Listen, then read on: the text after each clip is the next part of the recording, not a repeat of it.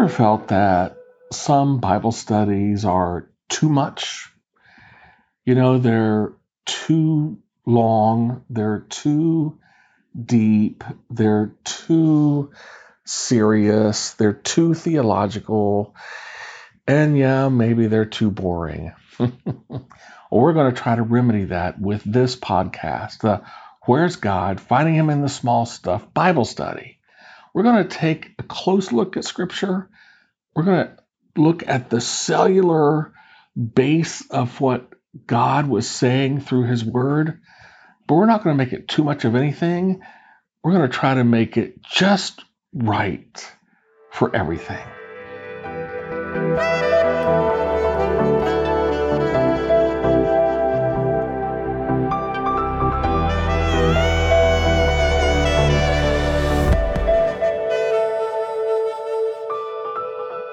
Do you know that when John and Peter, the disciples, ran to the empty tomb on resurrection morning, that they did not see Jesus like Mary Magdalene did? They did not see an angel like the other women did. No, when they got to the empty tomb, what they saw were the burial cloths, the strips of linen that uh, had been put around Jesus' body when he was left in the tomb by Joseph of Arimathea and Nicodemus. They saw the burial cloth, the strips of linen, still there in the tomb, but Jesus was gone. In John's account of that morning, he says that that was all he needed to believe. That was all he needed to believe that Jesus was alive and risen. Peter, on the other hand, wasn't so sure. That's what we're going to talk about on this episode of Where's God? Finding Him in the Small Stuff Bible Study.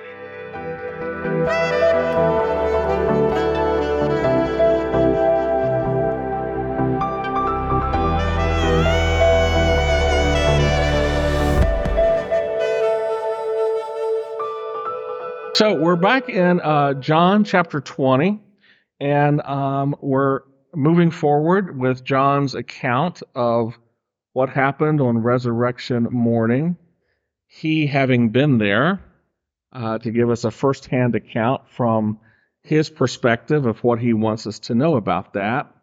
And we've covered uh, pretty much up to verse um, five ish, but I want to go ahead and uh, read um, the, the prior to that just to remind us and to set the, the stage and the context of what we're going to be talking about today. But I'm not going to start in verse 1 of chapter 20 because although it's not in your translations, I would venture a guess in the original Greek, the um, first word uh, virtually of verse 20, uh, chapter 1, or, or chapter 20, verse 1, is but. But earlier. So when you see the word but in Scripture, you really need to go back a little bit to find out what the but is all about. So let's go back and we'll just pick up uh, from chapter 19, verse 38, and uh, we'll go from there. So it says, Later, Joseph of Arimathea asked Pilate for the body of Jesus. Now, Joseph was a disciple of Jesus, but secretly, because he feared the Jews. With Pilate's permission, he came and took the body away. He was accompanied by Nicodemus, the man who earlier had visited Jesus at night.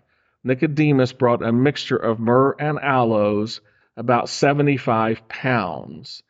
Uh, just as an aside, um, and I'm uh, and and take it for what it's worth. Uh, but some people say that the, uh, the the kind of the standard operating procedure back in that day was to have the amount of myrrh and aloes to be approximately half of the weight of the person who they were uh, tre- you know, treating with that at their burial. So, if that were true for Jesus, if you to take it to that extent, I'm not saying you should. I'm just pointing this out as an interesting thing for you to know that uh, if that were true here, uh, then you could say that Jesus probably was approximately about 150 pounds. That is not very heavy, uh, but he probably was a pretty lean guy, I think, in, in the way that I see him in my own memory. But for what it's worth, uh, take it as, as you please. That's an interesting thing, I think. Okay, verse 40.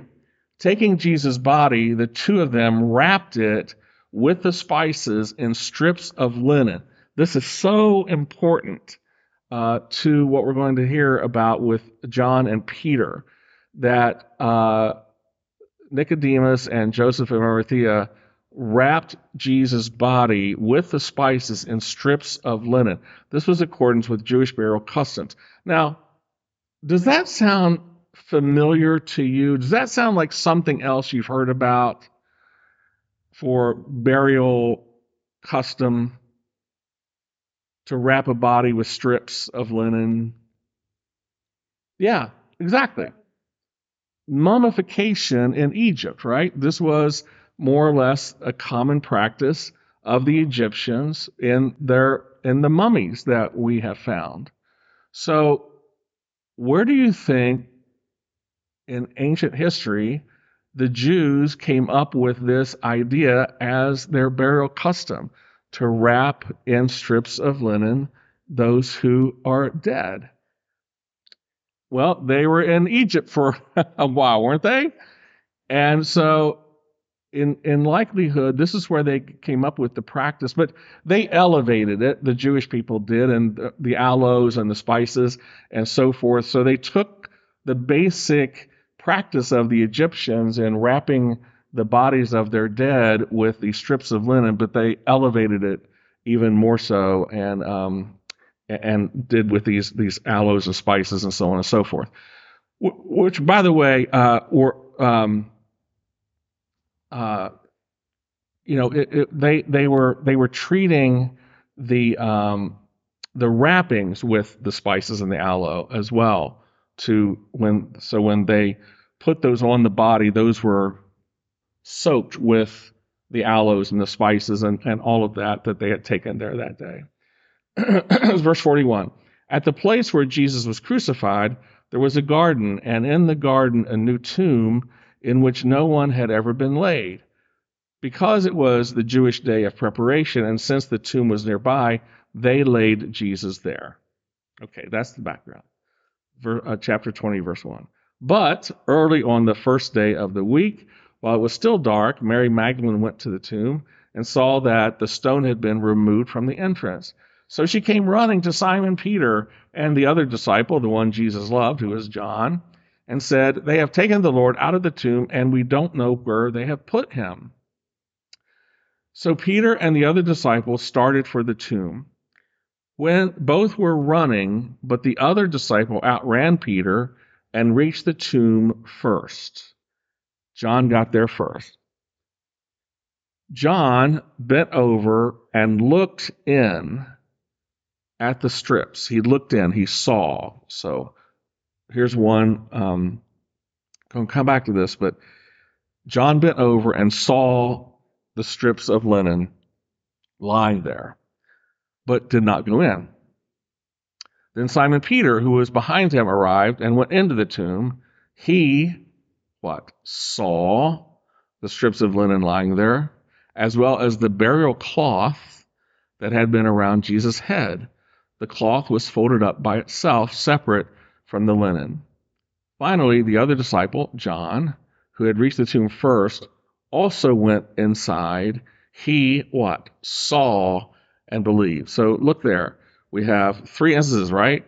We have John going and he saw, and then Peter came and he saw, and then John went in and he saw again. So that's an interesting thing.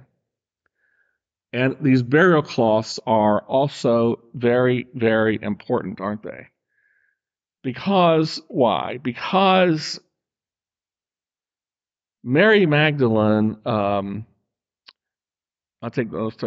The women who were there, not Mary Magdalene, because she left before the angel angels got there, but the other women who went with Mary that day, who didn't immediately run back to talk to Peter and John, those women who stayed at the tomb heard an angel speak, didn't they? uh, later on, which we'll go to next in John, we have Mary Magdalene coming back to the tomb after Peter and John leave. And there, when she's at the tomb by herself, she actually sees Jesus, right? The other women, when they go back, they're on their way back to Jerusalem to tell the disciples, which the angel told them to do, go back and tell the disciples that he is risen, that he is alive. On their way back, they also meet Jesus. So you mm-hmm. have the women have seen an angel. Uh, Mary will eventually see Jesus herself.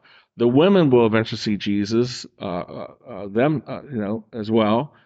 But Peter and John do not see Jesus, and they do not see an angel.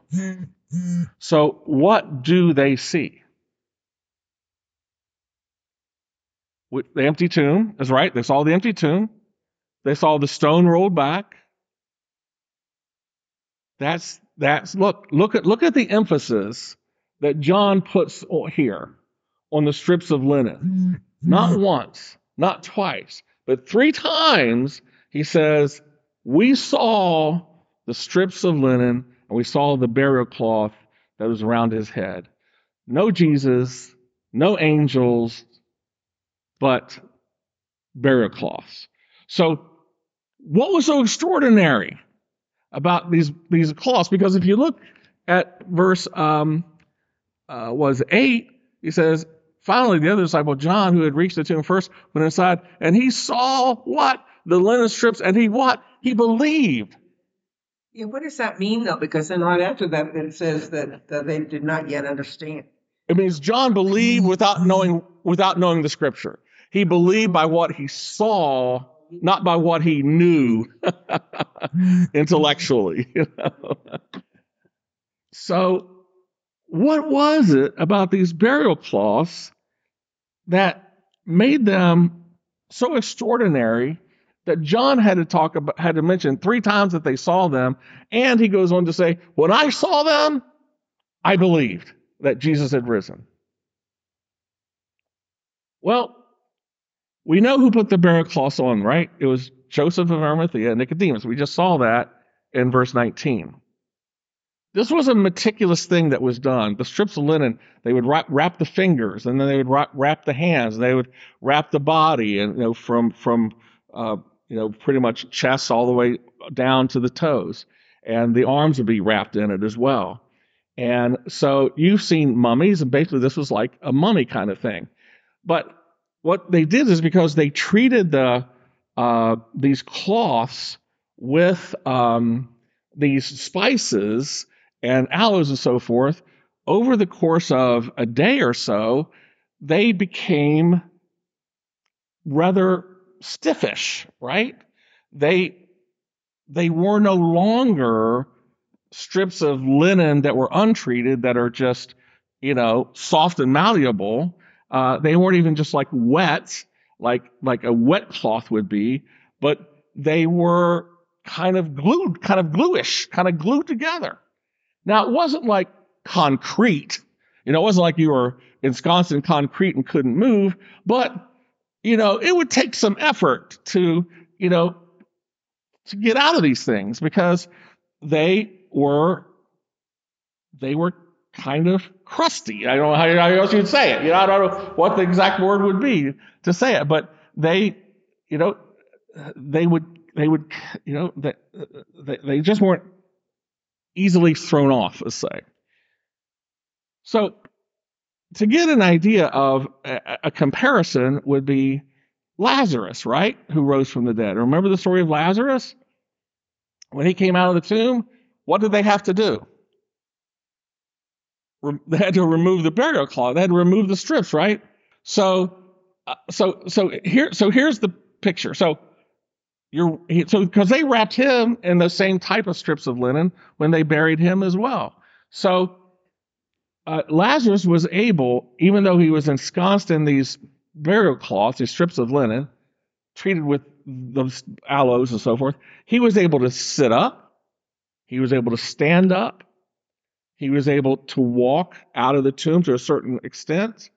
And then they were able to help him get out of the cloth that he, he was in.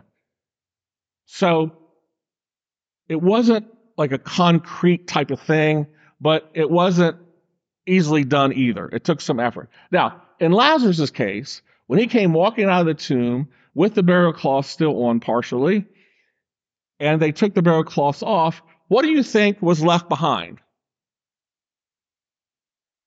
A pile, a pile of burial cloths, right? A pile of burial, either in the tomb or outside the tomb, there was a pile of burial cloths. Okay. So now let's compare that to Jesus' burial cloths and strips of linen, right? So John and Peter go in there and they see the burial cloths. Are they in a pile? No. Are they thrown around the place? No.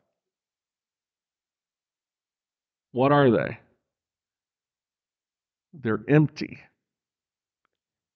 Well, not not exactly. One piece was neatly folded. Was the piece around his head?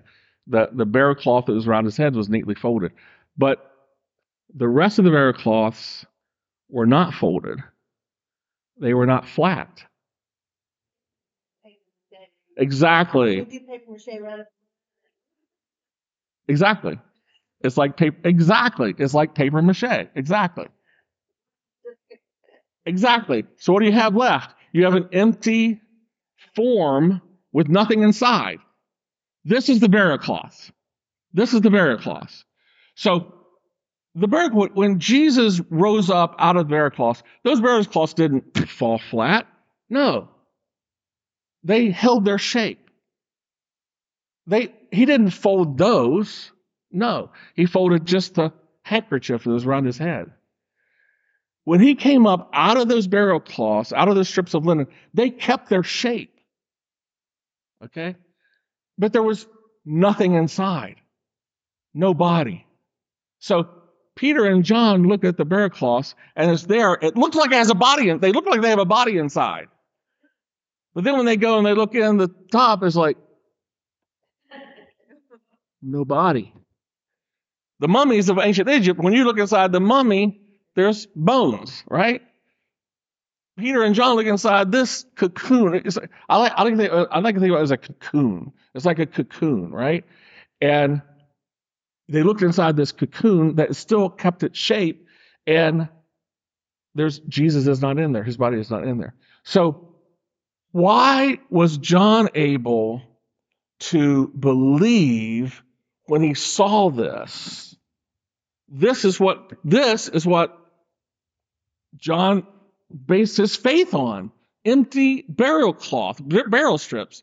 Why? Because they weren't folded, they hadn't been handled. Because, see, if they'd been folded, someone from the outside could have done that, not necessarily just Jesus, right? If someone could have come in and could have meticulously taken those strips off of Jesus and stolen the body and moved it and and folded those up really nice and neat, and we wouldn't know who had done that. Maybe Jesus had done it, maybe someone else had done it.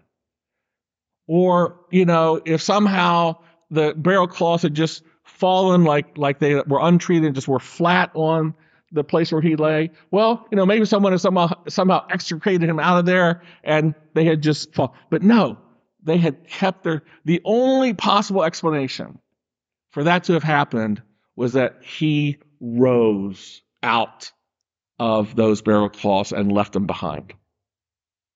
He rose out.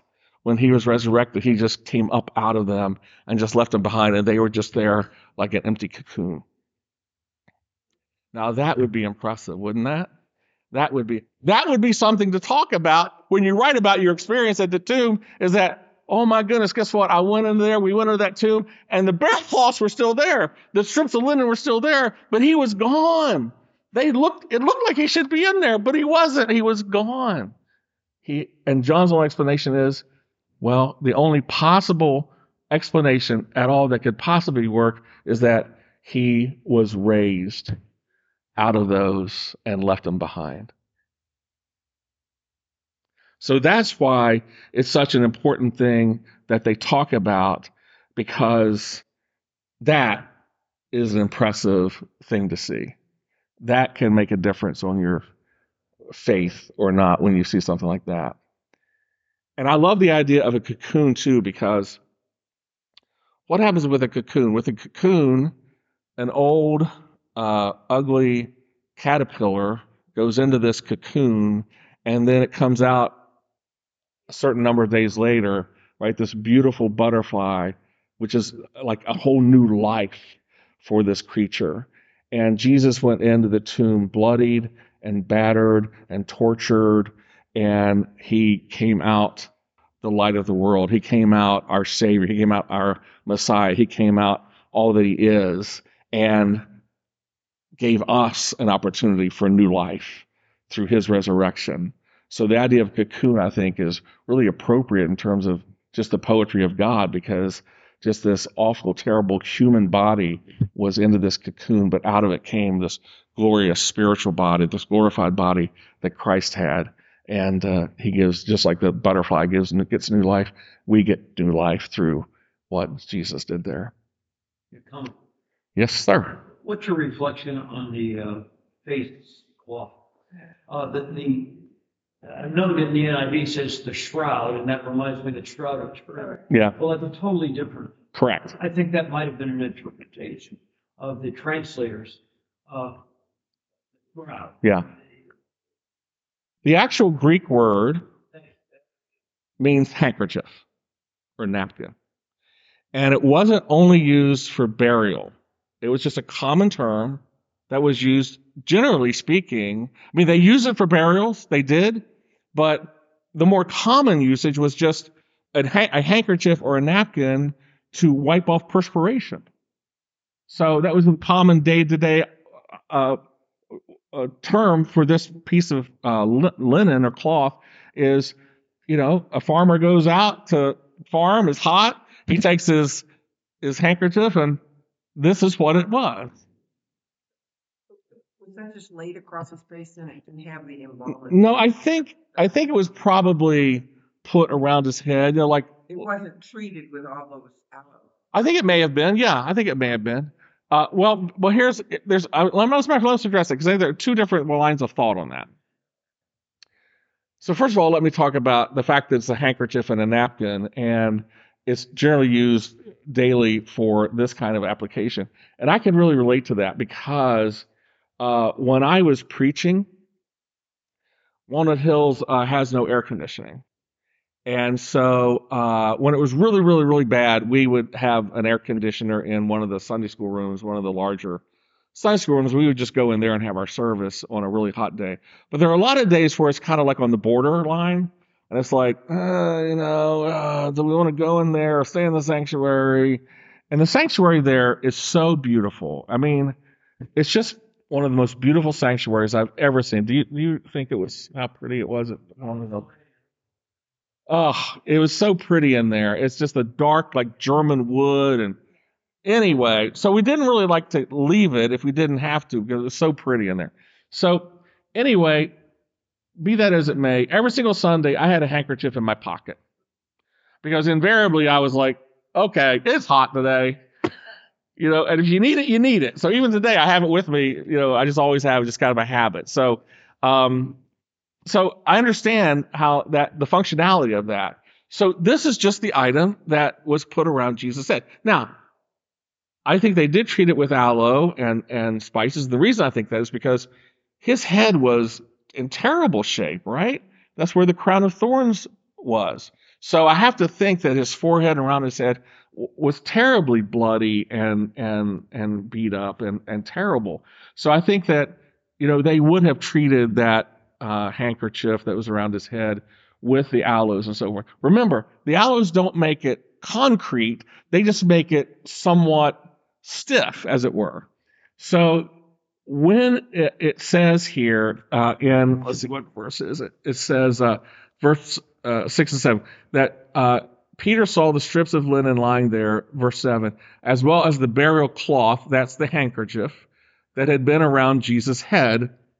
The cloth was folded up by itself. Well, that's a little bit of a misnomer uh, because in the original Greek, the word folded up there really means to be rolled up. It means to be rolled up. So, two lines of thought there. One is that, as Grady asked, that they did put this cloth somehow around Jesus' head, uh, like this, kind of around, as like a tourniquet kind of thing, perhaps. And that when he was resurrected, as he came out of the strips of linen around his body and left that behind as a cocoon still in its shape, that this around his head was also left in its shape, where his head was. So you would just see, you know, this circle just sitting there on the, uh, like he came out of it, and it's, you know, it's still around his head. That's one train of thought. I prefer a second idea on that, and that is that that for that particular piece of linen, that Jesus himself actually took it, and even though it was stiff, he could still do this. That he carefully rolled. Remember, it says rolled up. That he carefully rolled it up, and you know, like like like this, you know, rolled it up, and that he put it there, you know, there where his head was.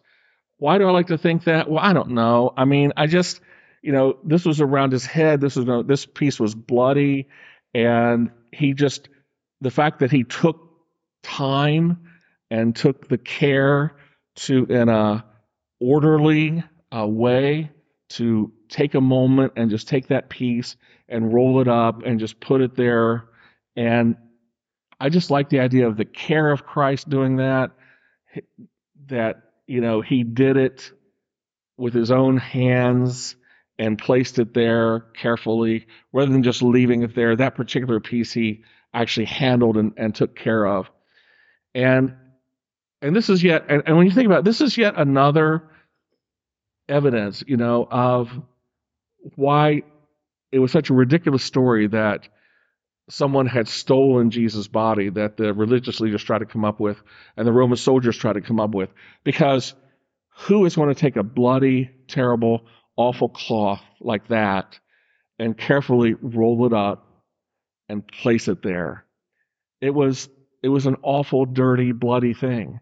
If anyone else had gotten to it to remove it from Jesus' body, they would just thrown it away or thrown it to the side because it was nothing. It was it was nothing. It was a handkerchief that was full of blood and all that stuff. But Jesus rolled it up and put it aside because why? Because that wasn't just a bloody rag. That was symbolic of the blood of salvation for all of us. And the care they took to put that there, I think I just like that that idea. But there are two ways of thought. One, either the thing was left there, that part, and that was the same kind of thing, or one that he rolled it up and put it aside. And I think either one, you know, would have been impressive to Peter and John that, hey, Jesus himself, he did that. He's the one who rolled it up and put it there. Isn't that amazing? Not to burst your bubble. Okay, no. From a medical standpoint, what you're saying doesn't make any sense. Okay. They wash the body Okay. in preparation. Body doesn't bleed after. Okay. All right. So the, the cloth around Well, maybe it wouldn't have been. I, okay, I take that's. all around his head. I- clean. I stand corrected on that. I, you're the doctor, you would know. But I Trying to look it up, I can't find it. That's fine. But but either in either case, he if you were just going to steal the body, you wouldn't have treated that with any care. You would have just thrown it aside, you'd have thrown it away, but he took the time to roll it up and to put it there. So the, the basic fact is still true that the burial cloths were still there in a cocoon shape. They were just you know empty, and the cloth it was somehow. Tre- and I like this because I think the fact that John mentions it separately is is the the impact it had on him that Jesus treated this head wrapping with some special care, with his own two hands, and put it there, and and that spoke to uh, John in a powerful way, and I think to us too that you know Jesus took time to take care of this and do this in this way. You So were gonna the body. You might just even take the body with the yeah, strips of linen, you know, just take the Right. body. or if you weren't, you you'd have strips like like with Lazarus, you'd have a pile of yeah. So so the important thing is that the strips of linen themselves, the way that they were left behind by Jesus, said to John, "It's true. Resurrection is true. He is risen.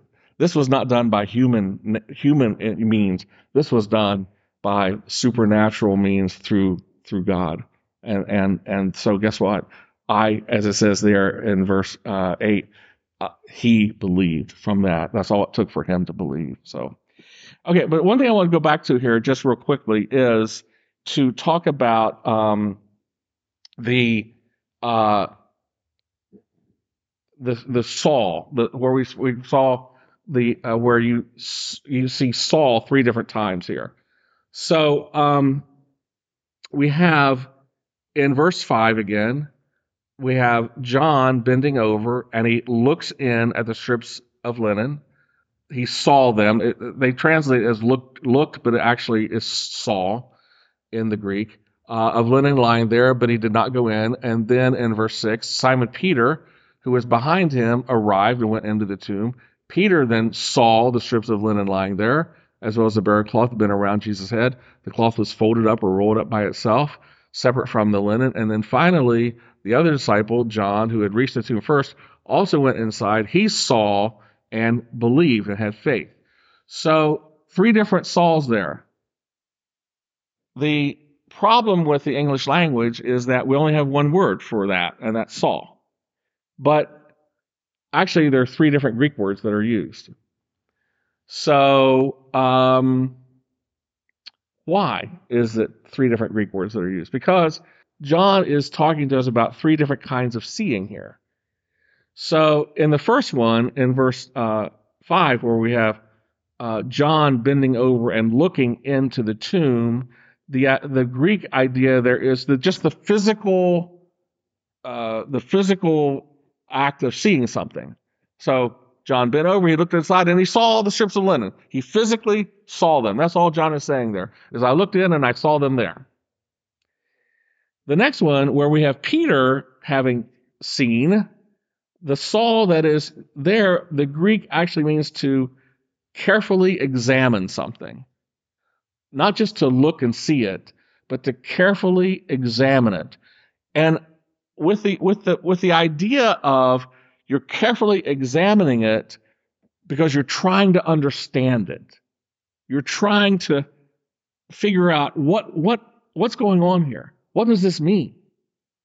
And so when Peter went in and he saw the strips of linen, he's he looked at them really closely. He was probably the one that looked in from the top to see that there was no body inside. And so he carefully examined, trying to understand what is going on here. What what does this mean? And we know this is pretty much exactly the same description that we have from Luke when Luke talks about Peter's reaction to things. That when Peter went home that day, according to Luke's account, one of the things that Peter was trying to do was trying to figure out something has happened here, something new is going on here, something has begun here that was never begun before, and what does it mean?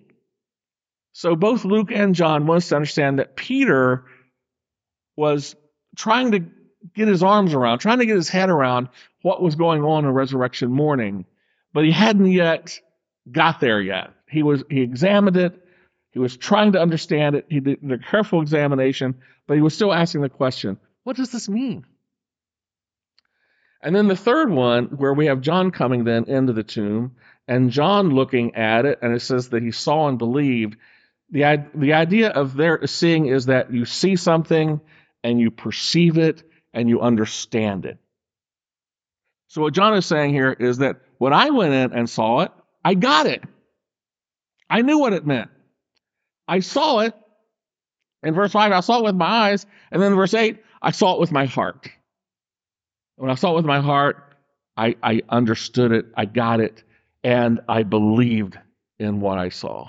What I saw led me to believe in Christ. So those are the three different uh, ideas of seeing there, and I think you know John purposely put those three in there that way because you know there are three very different reactions to what they saw there that day, and, uh, in terms of what what what happened when they got there and looked into the tomb. So. So we get to the now we get to uh, the place where we have uh, Peter and John both have made a decision. So John gets to the tomb. He sees the stone rolled away, like we said. He sees that the tomb is empty. He sees the linen strips of cloth that we just talked about. He sees the burial cloth put to the side, as we just talked about. He has the women's testimony who came to them and said, Hey, we've seen an angel, and the angel says he's risen and uh, he's alive. And then, so John goes and he sees this and he has faith. He believes uh, that what he sees is true. If you look at verse 10, it says, verse 10, then the disciples went back to their home. So John went home saying, Yes, Jesus is risen. Yes, he's alive. Yes, he's been resurrected. I've seen enough. I've seen all I need to see. I've heard all I need to hear. I'm good. But Peter, he doesn't have that reaction. Peter goes home still in, in Luke, we, he says that Peter was wondering about what had happened. He was shocked. He was taken aback by it. And he's asking himself, what has happened here? Something new has taken place. Something that has never begun has begun. Something has come into being that was never before. And Peter is still struggling with what he has seen. So, what, what is this? I still, I'm not quite sure what this means. And so, I'm at, my question to you is Do you think one of the problems that Peter had in really believing in the resurrection when he went home that day, as far as I know, when he went home that day, he still wasn't completely convinced in the resurrection of Christ. So, do you think that the guilt that he had from, uh, you know, denying Jesus made it harder for him to believe in Christ in that way at this point? Do, do you think that had something to do with it? I think there was guilt and shame. And he still hadn't grappled with that. and, you know, with the, with the disciples even hiding themselves from the authorities and everything, there was still that fear factor that was there. And uh, they didn't have any mental health experts around, you know, like we would have today. Um, and I think uh, I want to believe, but I can't confirm it for sure. And what's Jesus going to say to me if I talk with him or if I see him? How is he, is he going to berate me because I've denied him three times? So you have all that stuff going on in your mind. I think that has a lot to do with it. And then when you come with the, of the death of someone, especially if you feel that you had somehow uh, done something that will cause the death of that person, there is you're overwhelmed with that guilt and shame and forgiveness, and you just keep it in here.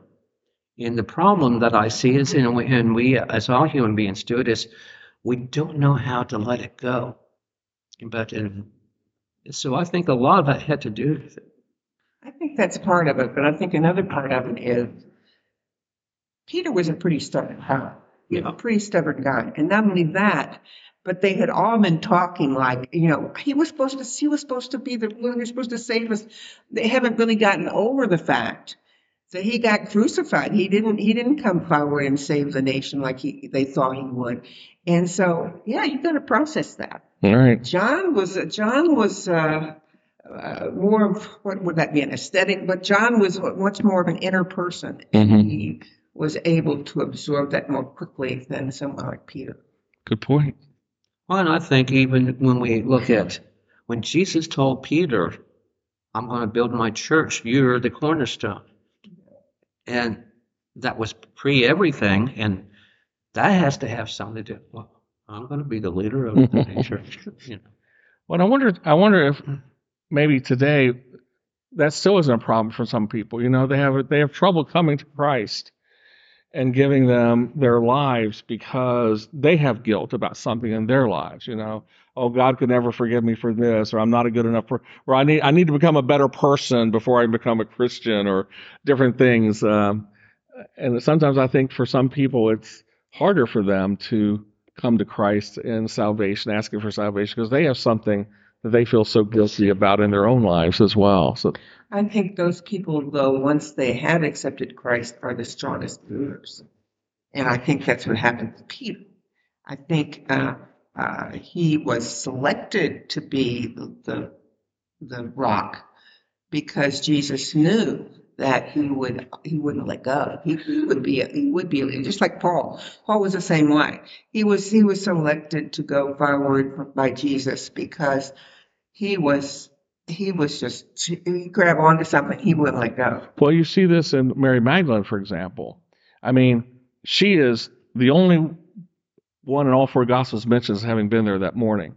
But she so appreciated what Jesus did for her that her faith in him and her belief in him and her devotion to him was so great because she'd been delivered in such a marvelous, miraculous way that it had that impact on her life. She couldn't let go of that because of what God, what Christ had done for her. So I agree. So I want to take just a minute because it says that John believed there in verse 8. And the word there translated as believed is actually faith, that he had faith. So I wanted to have a definition of faith, and you guys have heard this a million times, but I wanted just to, if you if you go to verse uh, to Hebrews uh, chapter 11, which is the great faith chapter in the Bible, uh, but it gives us right off the bat in verse one of chapter 11 of Hebrews, basically the definition of faith, and the writer of Hebrews says this. Now faith is okay. So here's the definition. Now faith is this. This is what faith is. The definition. Faith is being sure of what we hope for and certain of what we do not see. So those are kind of paradoxical, aren't they? You're being sure of what you hope for and certain of what you don't see. But if you look into the actual language that's used there, being sure that the idea there is that this is a guarantee. This is a guarantee. Now, guarantee in our world today has a has a sad connotation, doesn't it? I guarantee this is the best hamburger ever. No, it's not the best hamburger I ever had. I guarantee this car will not break down. Know a car breaks down. You know, so guarantees they are a dime a dozen. But this guarantee is from God.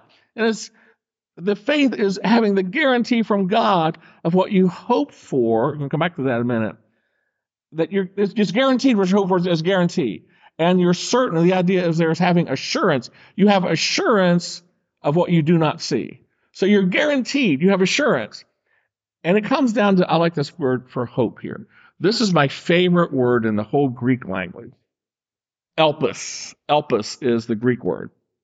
And I like to think of it as Elvis. Help me remember what it means. Elpis and Elvis. So Elpis, this kind of uh, hope is not wishful thinking.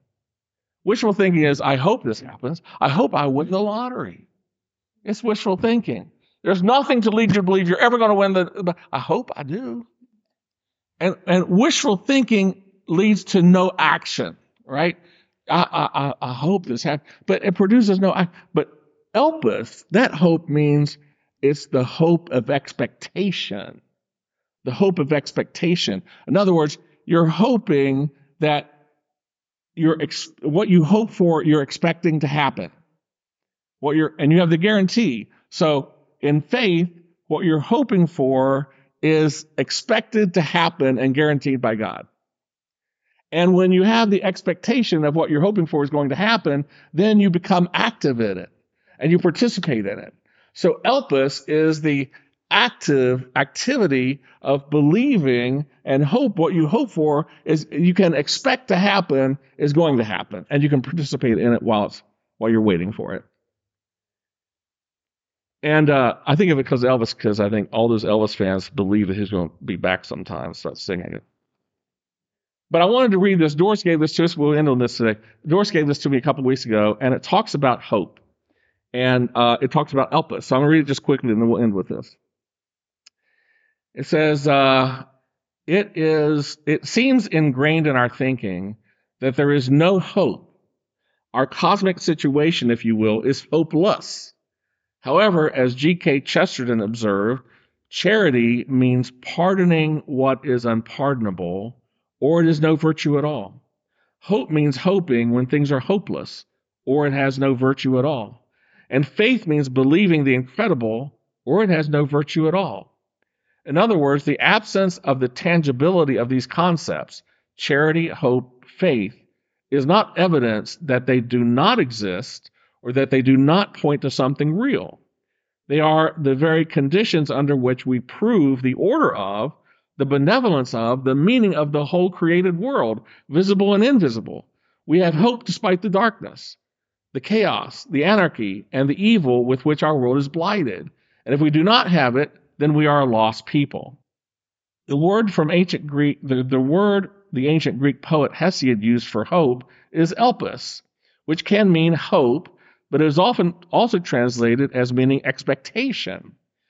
In my book, blah, blah, blah, I outlined the theory that motivation compromises three primary ingredients our personality, our self concept, and crucially, our expectations.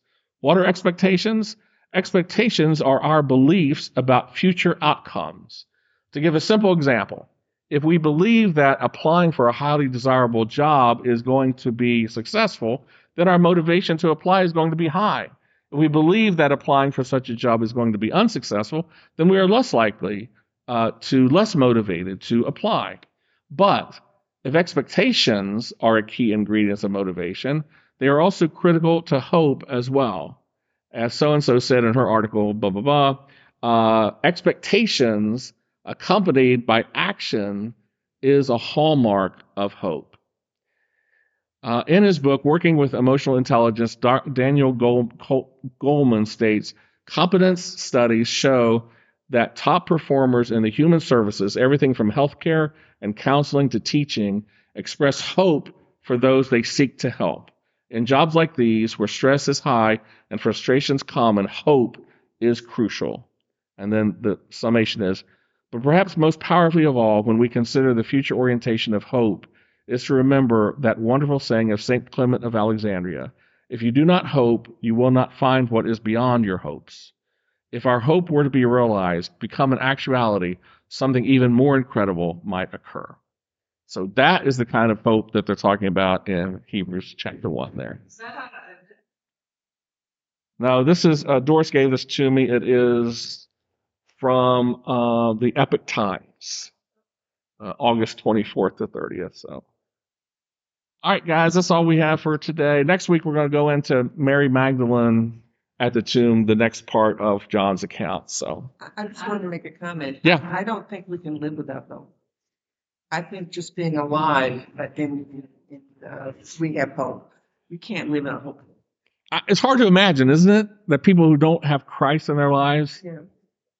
they don't have that hope that we have. Oh, it's hard to believe. So, I'm really confused. I have a couple of questions. maybe.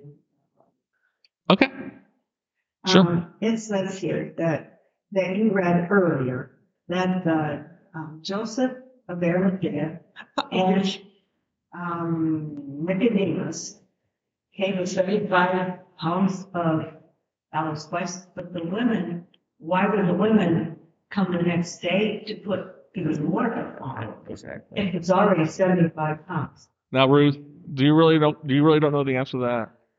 The answer to that because the women knew the women knew the men didn't do it right. Why do you reason The women said those men did not do it right.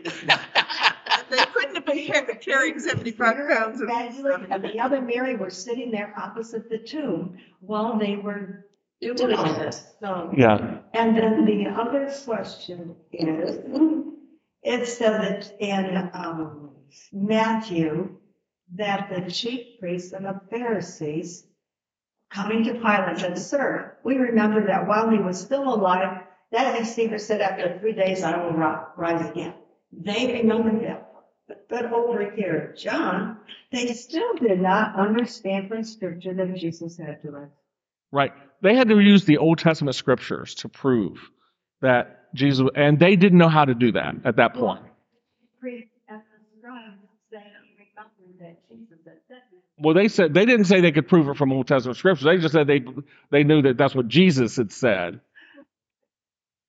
Right. But that's a whole different kind of. You have to know intellectually where those passages are, what they say, how they point to Jesus. But they did find. You know when they found out about it was on the road to Emmaus when Jesus was walking with them, and it says specifically, starting at Moses and using all the prophets, he showed them the scripture that applied to him as Messiah. So after that, they knew, but before this was before that. At this point, they really hadn't put it all together.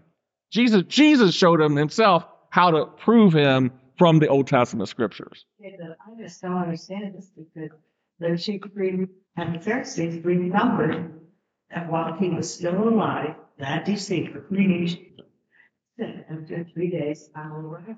One of those mysteries, how they could not have remembered that, I do not know. Maybe it's possible that that was after the road to Emmaus, after everything, and then it was. No, I don't think so. I, I, I don't think so. I think it's just, you know, the, the, the secular people remembered it and uh, uh, the followers of Christ didn't. But I think part of that was because of the deep depression and how awful and down they felt.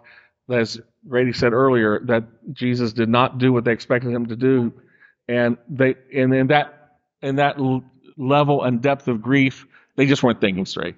They just weren't thinking straight. Because the chief reason was Yeah, because they weren't affected that way, and they they weren't they weren't in grieving about it. So, okay, so that's it. I,